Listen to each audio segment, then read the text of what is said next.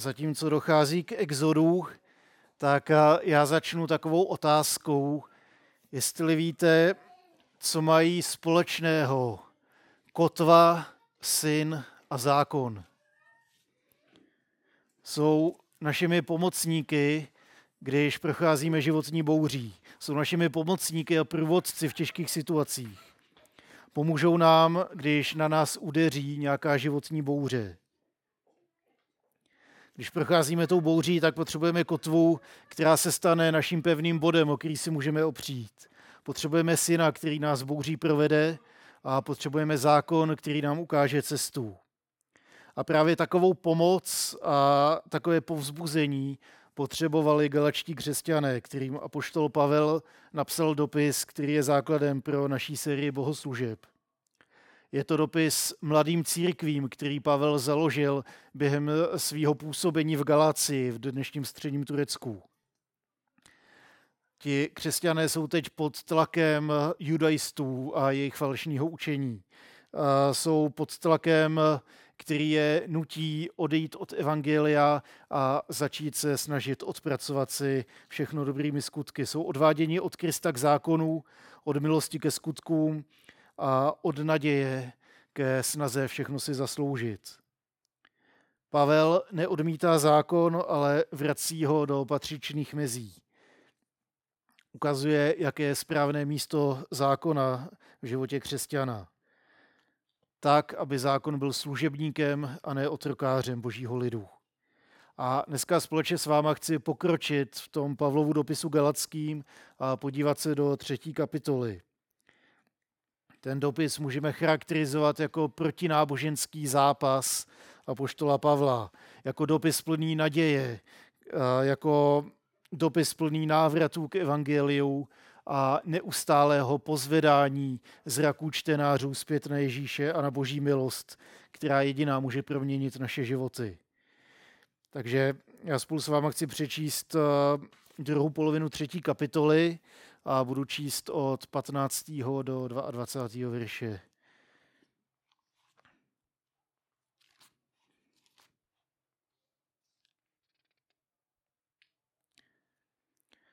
Bratři, znázorním to příkladem. Ani lidskou závěť jednou právoplatně potvrzenou nemůže někdo zrušit nebo k ní něco přidat. Slib byl dán Abrahamovi a jeho potomku. Nemluví se o potomcích, nýbrž o potomku je jim Kristus. Chci tím říct, smlouvu od Bouha, dávno právoplatně potvrzenou, nemůže učinit neplatnou zákon vydaný teprve po 430 letech a tak zrušit slib. Kdyby totiž dědictví plynulo ze zákona, nebylo by založeno na slibu. Abrahamovi je však z milosti Bůh přiřkl svým slibem. Jak je to potom se zákonem? Nebyl přidán kvůli proviněním jen do doby, než přijde ten zaslíbený potomek, byl vyhlášen anděli a svěřen lidskému prostředníku. Prostředníka je, není potřebí tam, kde jedná jen ten jeden a Bůh je jeden. Je tedy zákon proti božím slibům? Naprosto ne. Kdyby to byl zákon, který by mohl dát život, pak by v skutku spravedlnost byla ze zákona.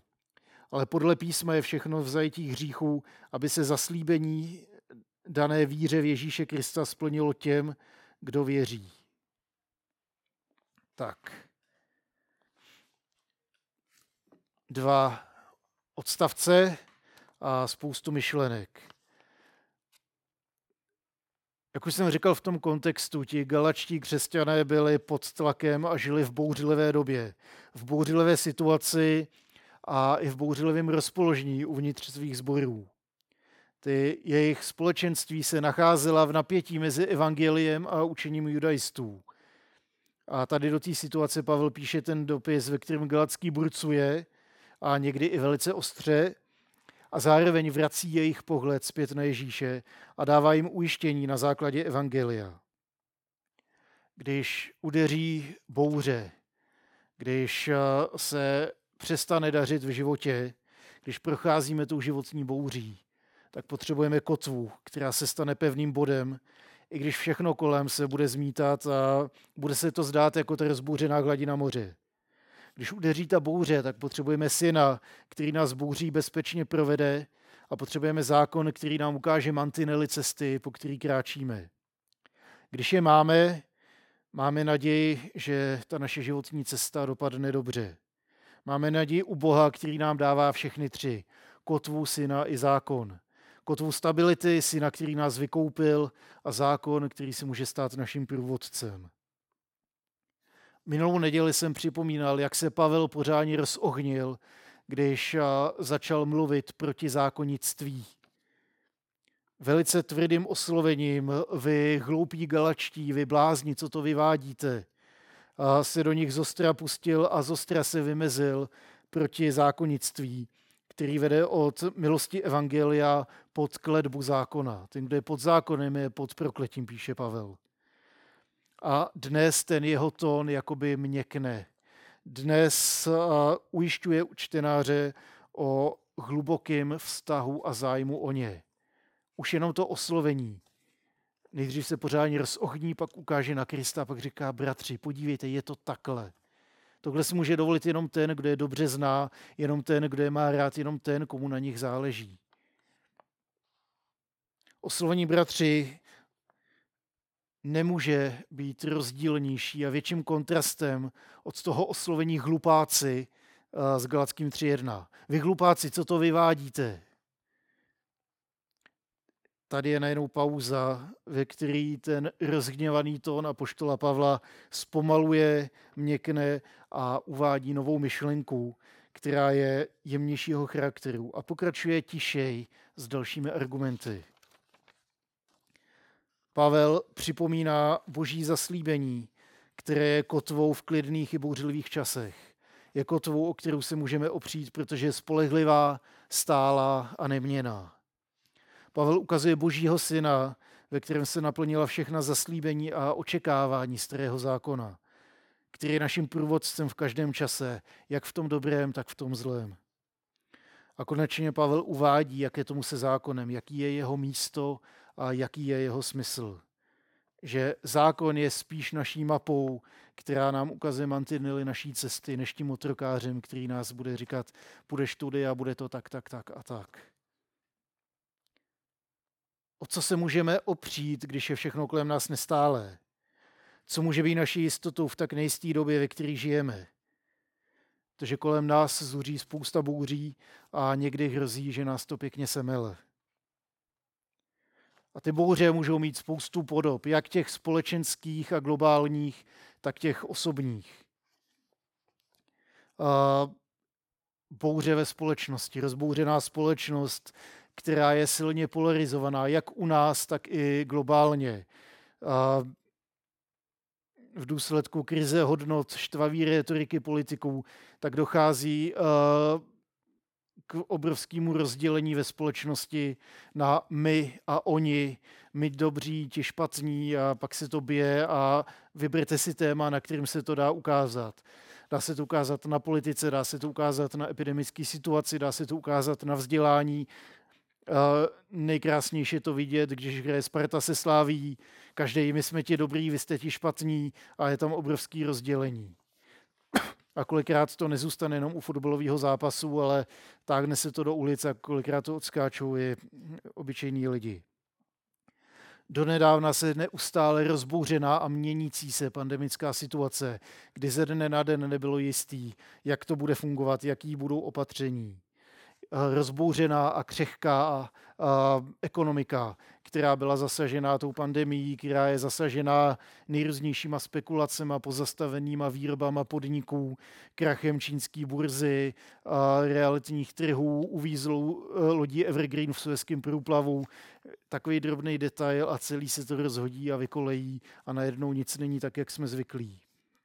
Eh, bouře klimatická, dochází ke klimatické krizi, protože neustále drancujeme planetu, vymírají stovky živočišních druhů, nenávratně jsou ztracený uh, kilometry čtvereční pralesů, který očišťují kyslík. Ty bouře můžou mít podobu rozpínání autoritářských režimů, ať už v Evropě, tak i mimo ní. Uh, Bělorusko, východ Ukrajiny, Myanmar, Čína, Severní Korea, a, a můžeme jmenovat dál a dál. Když jsou u moci autoritářský režimy, tak obyčejní lidi trpí, přicházejí války a utlačování menšin. A nebo na nás dolíhají jiný bouře, které jsou mnohem osobnějšího ražení. Možná jsou to rozbouřené vztahy, které se nám nedaří nějakým způsobem urovnat. Možná jsou to problémy našeho malého světa. Možná je to podlomený zdraví, možná je to nějaká situace, co se nám znovu a znovu vrací. A my se cítíme jako v nějakém kolotoči, ze kterého nemůžeme vystoupit.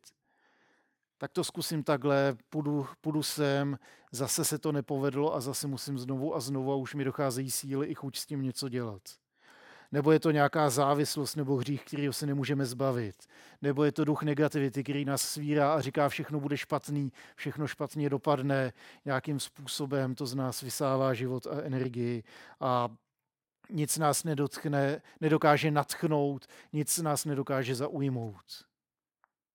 Ježíš je průvodcem, který nás tady z těch bouří může vyvést. Máme tu výsadu, že nemusíme ztrácet naději, protože se můžeme držet kotvy, kterou je boží zaslíbení. Můžeme jít za Ježíšem, který je naší cestou a naším průvodcem ven tady z těch bouří. On ty bouře dokáže utěšit svým slovem, on natahuje svou pomocnou a záchranou ruku, abychom si ji chytili a on po nás chce jediné, abychom vírou dali prostor jemu a jeho svatému duchu. Protože ten, kdy začne jednat v našich životech, tak teprve pak se začínají dít věci a měnit situace.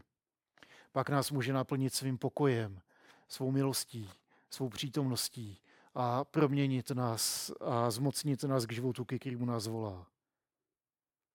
Pavel nás jako čtenáře povzbuzuje tím, že nás kotví mimo nás samotné.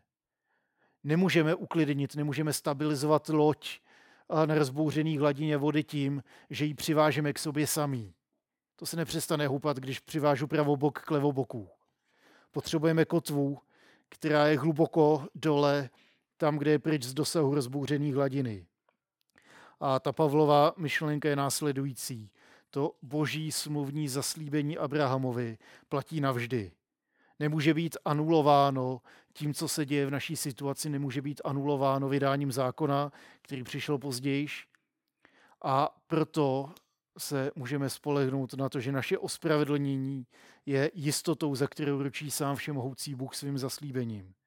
Je jistotou, kterou odpřísáhl krví svého syna, zapečetil svým duchem a dal jako závdavek budoucího dědictví. Vaše kotva je v nebi a ne na zemi je v životě trojediného Boha a není ani v proměnlivých emocích, ani v nestálem srdci. Je mimo dosah toho, kde my, anebo cokoliv jiného by nám to mohlo skazit. Boží zaslíbení je naší kotvou, boží zaslíbení je božím odkazem, který nám přenechává. Je zakotvené ve smlouvě s Abrahamem, kterou se Bůh odpřisáhl dodržet. Ta smlouva říká, že Bůh dává Abrahamovu potomstvu do dědictví svoje požehnání, svou zemi a svoji přítomnost. Tady to je zaslíbení Abrahamovi. Požehnání, země a přítomnost. Tohle ti dám. A nejenom, že to slíbil, ale on i uzavřel s Abrahamem smlouvu. Smlouvu, kterou Abraham nemohl žádným způsobem vymoct, nemohl si ji žádným způsobem zasloužit. Uzavřel to jako smlouvu, kdy si možná vybavíte ten obraz, jak Abraham musel rozsekat ty zvířata na půl a ta pochodeň procházela skrz ně, pochodeň jako boží posl, jako boží přítomnost. A takhle se kdysi prý uzavíraly smlouvy. Rozsekáte ty zvířata na kusy, pohazíte napravo, nalevo a tím vlastně říkáte, jestli já nedodržím svůj slib, ať dopadnu jako ty zvířata kolem mě. A Bůh uzavírá tady tu smlouvu s Abrahamem a říká, já ti dám zemi, já ti dám požehnání, já ti zaslibuju svoji přítomnost. Proto Pavel dává příklad zpráva, protože smlouvu, kterou podepíšete, tak nejde změnit jenom tak. Nejde to změnit jednostranně. Musí se na tom vždycky obě strany dohodnout. A pak jsou nezrušitelné smlouvy. Máte závěť. To, jak se sepíše a vy zemřete, tak už to nejde změnit. Nejde k tomu přidat dodatečně nějakou podmínku. Jo, to by platilo, kdybys udělal to, to, to a to. Jenom, jenom vy můžete změnit svoji závěť. Když závěť napíšete a podepíšete, tak to platí, dokud to vy neodvoláte. Ale nejde, nejde udělat to, že potom se někdo rozhodne, jo, ale tím je myšleno, že když budeš posílat na tuhle charitu, nebo když budeš pokračovat tady v tom biznise. Žádná podmínka ji nemůže změnit, na tož zrušit. A právě takovou stálost, neměnost a trvalou hodnotu mají boží zaslíbení vůči lidem a mnohem větší. Pavel uvádí chatrný příklad závěti, kterou v konečném důsledku nějaký lidi stejně dokážou nějak ošulit. Ale boží zaslíbení platí, protože Bůh je ten stálý, Bůh je ten, kdo vás nikdy neodrybe, Bůh je ten, kdo se na vás nikdy nevykašle. Jeho slovo platí o to víc, když je uzavřený jako smlouva. Vůbec, když se podíváte na ty boží smlouvy, který uzavíral s lidma, tak je to obrovsky zajímavý téma a je krásně vidět, jak tam graduje ten boží zájem a zájem o boží požehnání vůči člověku. Zjistíte, že Bůh žádnou z těch smluv nikdy neporušil. Naopak, jako tím, že uzavíral další smlouvu, tak k tomu přidal ještě víc požehnání. Nepřidal k ním nikdy podmínky, které by někoho vyřadili. Že tady ta smlouva už neplatí, protože jsem si to rozmyslel. Izrael to spackal, tak to teď zkusím tady s Římanama. Ne. Bůh uzavřel smlouvu, která platí na pořád. A z požehnání tady těch smluv se spíš častokrát vyřezujeme sami, když Bohu nedůvěřujeme a bez víry je odmítáme. Boží smlouvy se přijímají vírou vírou v Ježíše Krista, který je dokonalým naplněním všech zaslíbení, všech proroctví a všech božích smluv. Když věříme jemu, tak se na nás vztahují i ty smlouvy, které Bůh uzavíral se svým lidem. Nevadí, že nejsem žid, protože kvůli Ježíši Kristu se můžou stát Abrahamovým potomkem. Bůh uzavíral spoustu smluv, které se právě díky Ježíši můžou týkat nás. Bůh zaslíbil příchod toho, kdo přemůže nepřítele, kdo uh, zabije draka, kdo nás osvobodí od tyrana. To je smlouva s Adamem, Adamovo zaslíbení. Bůh zaslíbil, že nikdy nevyhladí lidstvo. To je smlouva s Noem. Zaslíbil zemi a požehnání a přítomnost uh, Abrahamovu potomstvu. Stal se Bohem svého lidu. To je smlouva s Mojžíšem. Já budu vaším Bohem, vy budete mým lidem.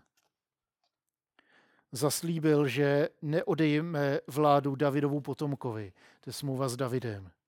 A taky zaslíbil, že svýmu lidu dá nové srdce a nového ducha. To je nová smlouva, kterou předpověděl Jeremiáš a která se díky Ježíši stala skutečností.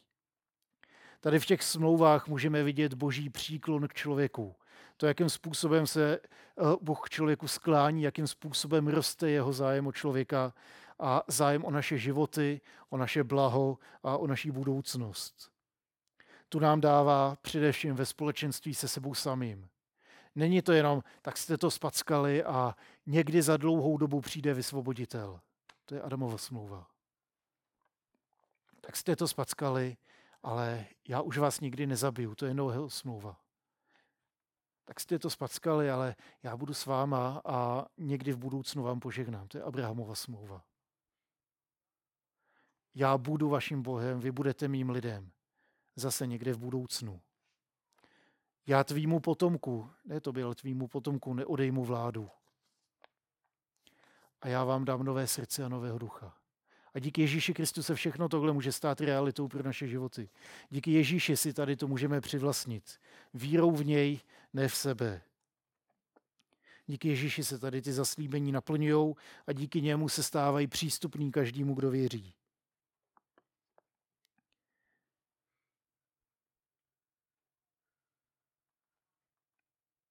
To, že je to o božím příklonu a o božích dobrých myšlenkách s člověkem, potvrzuje sám Ježíš vlastními slovy, kdy mluví o božím přání pro člověka. Sestoupil jsem z nebe ne, abych činil vůli svou, ale abych činil vůli toho, který mě poslal. A jeho vůle jest, abych nestratil nikoho z těch, které mi dal, ale vzkřísil v poslední den. Neboť to je vůle mého Otce, aby každý, kdo vidí syna a věří v něho, měl život věčný a já ji vzkřísím v poslední den. Boží vůle je nikoho nestratit. Boží vůle je život, ne smrt. Boží vůle je vykoupení, ne zatracení. Tady k té vůli se chytáme, když se držíme Ježíše. Jedině naše nevíra nás může diskvalifikovat tady, tady z toho. Boží příklon k člověku můžeme vidět na smlouvách a zaslíbeních, který dával. Ale především je můžeme vidět v osobě, životě, díle, smrti a vzkříšení Ježíše Krista. Božím synu, který se stal jedním z nás, přišel a žil život, který nikdo z nás nedokázal žít. Zemřel smrtí, kterou nás vykoupil z moci zla, hříchu a smrti. Stal z mrtvých, aby se stal živoucí nadějí vůči budoucnosti, která je lepší, vůči životu, který pro nás Bůh má, vůči svobodě, kterou můžeme prožívat. Už nemusíme žít, aby jsme si zasloužili Boží přízeň, ale naopak žijeme z Boží milosti a z Boží přízně. Pavel v Galackým 2.21 napsal, že pokud je spravedlnost ze zákona, tak Kristus umíral zbytečně. A dneska napsal něco podobného, akorát jinými slovy. Když říkal, pokud by dědictví plynulo ze zákona, tak by nebylo založeno na slibu. On se tam odvolával na Abrahamovo zaslíbení. Abraham neměl zákon. Abraham neměl 613 přikázání Tóry. Tóra byla dána až 430 let po Abrahamovi. Ale Abraham měl zaslíbení, který platí, který je nasměrovaný vůči lepší budoucnosti. Zaslíbení a zákon je rozdíl. A vírou se můžeme stát božími dětmi. Vírou se můžeme chytit Abrahamových zaslíbení. Vírou se stáváme součástí Abrahamova potomstva. Říkal to jak Ježíš, říkal to taky Pavel. Vírou v ní se držíme božích zaslíbení, která jsou větší a trvalější než zákon. A tím se dostáváme k poslednímu tématu toho textu a to je zákon. A přímo k němu se nabízí otázky, jak to teda s tím zákonem je, jak to se smlouvou a zaslíbením. K čemu ten zákon vlastně máme? Platí vůbec ještě? Jak se vztahuje na nás, když byl dán židům a to my nejsme? Když se bavíme o zákonu a obzvlášť v kontextu galackým, tak si dovolím připomenout Ježíšova slova o tom, že ani čárka ze zákona nepomine. Dovolím si uh, připomenout uh, Pavlova slova o tom, že zákon je dobrý. Zákonnictví je špatný, ale zákon je svatý a dobrý a ani, ani čárka nepomine. Jde ale o to, jaký místo mu v životě dáme a na co spolíháme, když koukáme na zákon. Jestli se v posledku spoleháme na zákon, to, že ho dodržíme a proto bude dobře, anebo jestli se spolíháme na boží milost, která nás zmocní k tomu, aby jsme žili tak, jak se líbí zákonu. Zákon je taky třeba vnímat v jeho kontextu a k tomu je otázka, jaký je to místo toho zákona. Proč máme? Pavel říká, že zákon je dočasný a že byl dán kvůli našim přestoupením jak to potom je se zákonem, byl dán kvůli proviněním do doby, než přijde ten zaslíbený potomek. Byl dán kvůli našim přestoupením až do doby, než přijde zaslíbený potomek. A tím potomkem je Ježíš Kristus. Platnost zákona je tedy do příchodu toho zaslíbeného potomka Ježíše Krista. A zároveň ani čárka nepomine. Jak si to máme přeložit? Ne všechna ustanovení, nařízení a přikázání přestala platit. Proto je důležitý vnímat zákon taky v jeho eh, společenský, obřadní, ceremoniální a morální roli. Eh, v jeho funkcích, které jsou čtyři a které se můžou nějakým způsobem proměňovat. Součásti zákona, který nepřestanou nikdy platit, ani čárka z toho nepomine. A to jsou ty části, kde zákon mluví o víře v Boha, kde mluví o lásce k bližním, kde mluví o lásce k Bohu. To nepřestane nikdy platit, protože to je etika. Pak je zákon společenský, který taky má trvalou hodnotu, protože popisuje, jak vypadají dobré vztahy mezi lidmi. Že tam, kde jsou dobré vztahy mezi lidmi, Tam se mezi sebou neokrádají, nelžou si, nezabíjejí se. A pak je nějaký obřadní zákon, ceremoniální, kultický. A ten se týká obětí za hřích, které byly dočasný. Tady to můžeme říct, že díky Ježíši je pasé. Zákon měl čtyři funkce. Poskytnout obětní systém, aby se lid mohl dočasně vypořádat se svým přestoupením. Ta oběť za hřích platila rok, protože každý rok musel velekněz obětovat tu nejvyšší oběť za hřích celého lidu. Když se někdo provinil, tak museli vždycky zaříznout nějaký zvíře. Když eh, chtěli Bohu eh, dát nějakou oběť, museli zaříznout nějaký zvíře. Když si chtěli získat boží přízeň, museli zaříznout nějaký zvíře. Ten obětní systém eh, jenom hasil požáry a byl dočasný a nedokonalý. Až do doby, kdy přišel Ježíš a stal se tou nejvyšší a trvale platnou obětí za všechny viny, hříchy a přestoupení každého z nás a každého tady na tom planetě. Všechny minulý, přítomný i budoucí. To, že Ježíš zemřel na kříži, znamená, že veškerá moc hříchů a že veškeré viny země byly sněty tehdy před dvěma tisíci lety. I to, co pohnojem zítra, tak bylo odpuštěno před dvěma tisíci lety. Už k tomu nepotřebuju za každý přestoupení zakroutit krk hloubátku nebo podříznout malýho beránka. Potřebuji se spolehnout na Ježíšův kříž. Druhá funkce toho zákona je, že má jasně ukázat lidu, co po něm Bůh chce a aby se tak mohli vyhnout přestoupením. Smysl zákona je ukázat, jaká je boží vůle. Co, co Bůh po svém lidu požaduje, tak pokud je to nevyřčený, tak nevíme, ale pokud je to vyjmenovaný a písemně zaznamenaný v zákoně, tak se toho můžeme držet.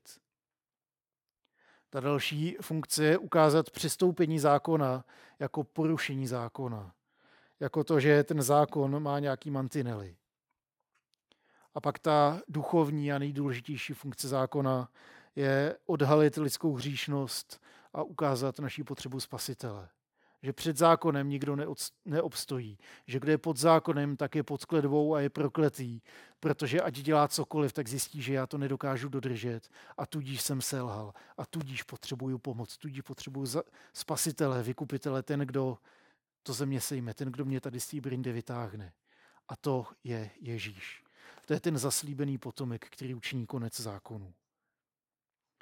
Tady v těch rolích je zákon nezastupitelný, protože nám velice snadno ukáže, když ho čteme poctivě, že to z naší slavností, svatostí není tak slavný, že to nestojí za slavnost, ale že naopak potřebujeme milost, že potřebujeme pomoc, že potřebujeme vykoupení. A to přináší Ježíš. Ukazuje nám boží svatost ve všech příkazech, přikázáních, nařízeních, ustanoveních Tóry.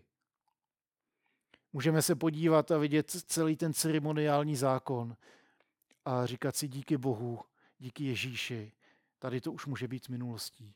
Díky Ježíši jsme byli vykoupeni tady z těch nejmenších detailů a, a ta jeho oběť se stala dokonalým naplněním všech předobrazů obětí, které byly snad nejpodrobnější popsaný v knize Levitikus.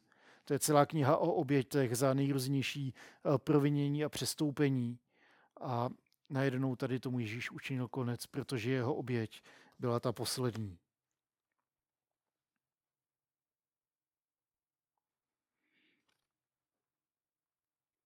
Zákon ukazuje, z čeho nás Ježíš vykoupil, když se díváme na tu ceremoniální a obětní část. A ta končí s příchodem toho zaslíbeného potomka. Pak si ale musíme dávat velký pozor, abychom se drželi boží milosti, abychom se drželi božího odpuštění, boží lásky, abychom se drželi víc Ježíše než zákona. Protože velice snadno se nám to hledění na zákon může zvrtnout v zákonnictví.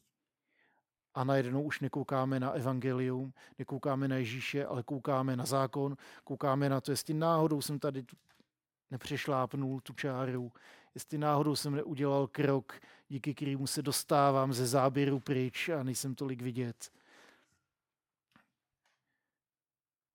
Tim Keller mluví o modlách jako o dobrých věcech, ze kterých my děláme ty nejlepší.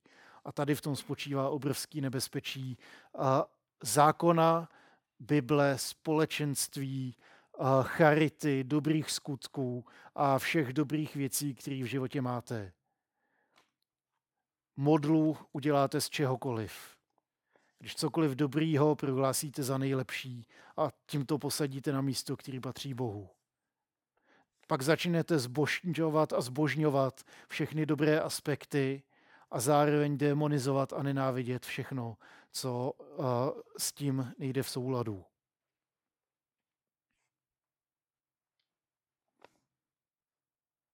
Udělejte z dobré věci tu nejlepší a máte modlu. Přimkněte se k ní a zničí vás. Udělejte z dobré věci tu nejlepší a začněte zbošťovat její kladné stránky a začněte demonizovat všechno, co s tím nejde ruku v ruce. A obzvlášť u těch dobrých věcí je to těžký, pokud neznáme, jaký je jejich místo. Modly uděláme velice snadno z Bible. Čtu jí dost, rozumím jí dost, studuju jí dost, najednou máme zákon a ne milost. Ze zákona, z dobrých skutků.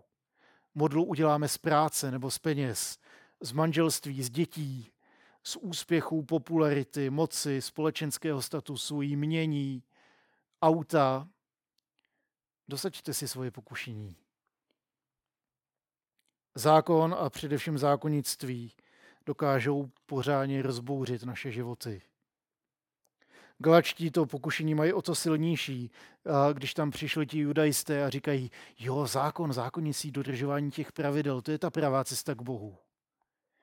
Ježíš fajn, ale on je tím pravým naplněním zákona. Ježíš jako dobrý, ale nejdřív musíte být židem, aby se vás to týkalo. Zákon zvěstuju jako cestu k Bohu, jako projev pravý zbožnosti. Spolehání na zákon hlásají místo spolehání na Ježíše. A to je cestou do záhuby. Místo zákona v našich životech vidím spíš jako mapu, než jako manuál. Může nám ukázat, kudy cesta zhruba vede, kudy nevede, ale nedostane nás o nic blíž. Nedostane nás k cíle ani o krok blíž, protože to záleží na našem rozhodnutí sebrat odvahu, sebrat víru a udělat aspoň jeden krok, protože o ten krok jsem blíž k cíli. To závisí na našem rozhodnutí. A když zabloudíme a sejdeme z cesty, tak musíme mít dost pokory k tomu, aby jsme to uznali, abychom se zastavili, abychom se otočili a třeba i kousek cesty vrátili, abychom se vrátili na tu cestu a mohli na ní pokračovat.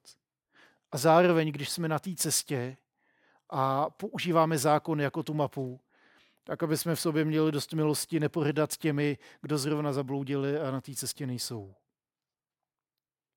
A k tomu nám dopomůže Boží milost, která přichází v synu, protože k tomu nám pomáhá sám Bůh Ježíši Kristu. Boží zaslíbení se můžou stát kotvou, na kterou můžeme spolíhat, kotvou jistoty víry, která se opírá o boží zaslíbení. Může nám k tomu pomoct mapa zákona, která nám ukáže zhruba, kudy, kudy dál. A když máme syna, když máme kotvu a když máme průvodce zákona, tak věřím, že můžeme obstát v jakýkoliv bouři. Když procházíme tou životní bouří, tak máme kotvu, která se stala naším pevným bodem, i když všechno kolem bouří, houpe se a je nestále. Když se všechno bude zdát, že je jako rozbouřená hladina moře, tak potřebujeme syna, který nás tou bouří bezpečně provede a potřebujeme zákon, který nám ukáže mantinely cesty. Když je máme, tak máme naději, že to dobře dopadne. Ne protože to dobře dopadne samo o sobě, ale protože máme naději u Boha, který nám dává všechny tři. Kotvu, syna i zákon. Kotvu, která je stabilitou, syna, který nás vykoupil z prokletí a, a, a z moci zla a zákon, který se stává naším průvodcem. Tak si držme a ať nám Pán Bůh žegná v tom, až po té cestě budeme kráčet, až budeme následovat. Amen.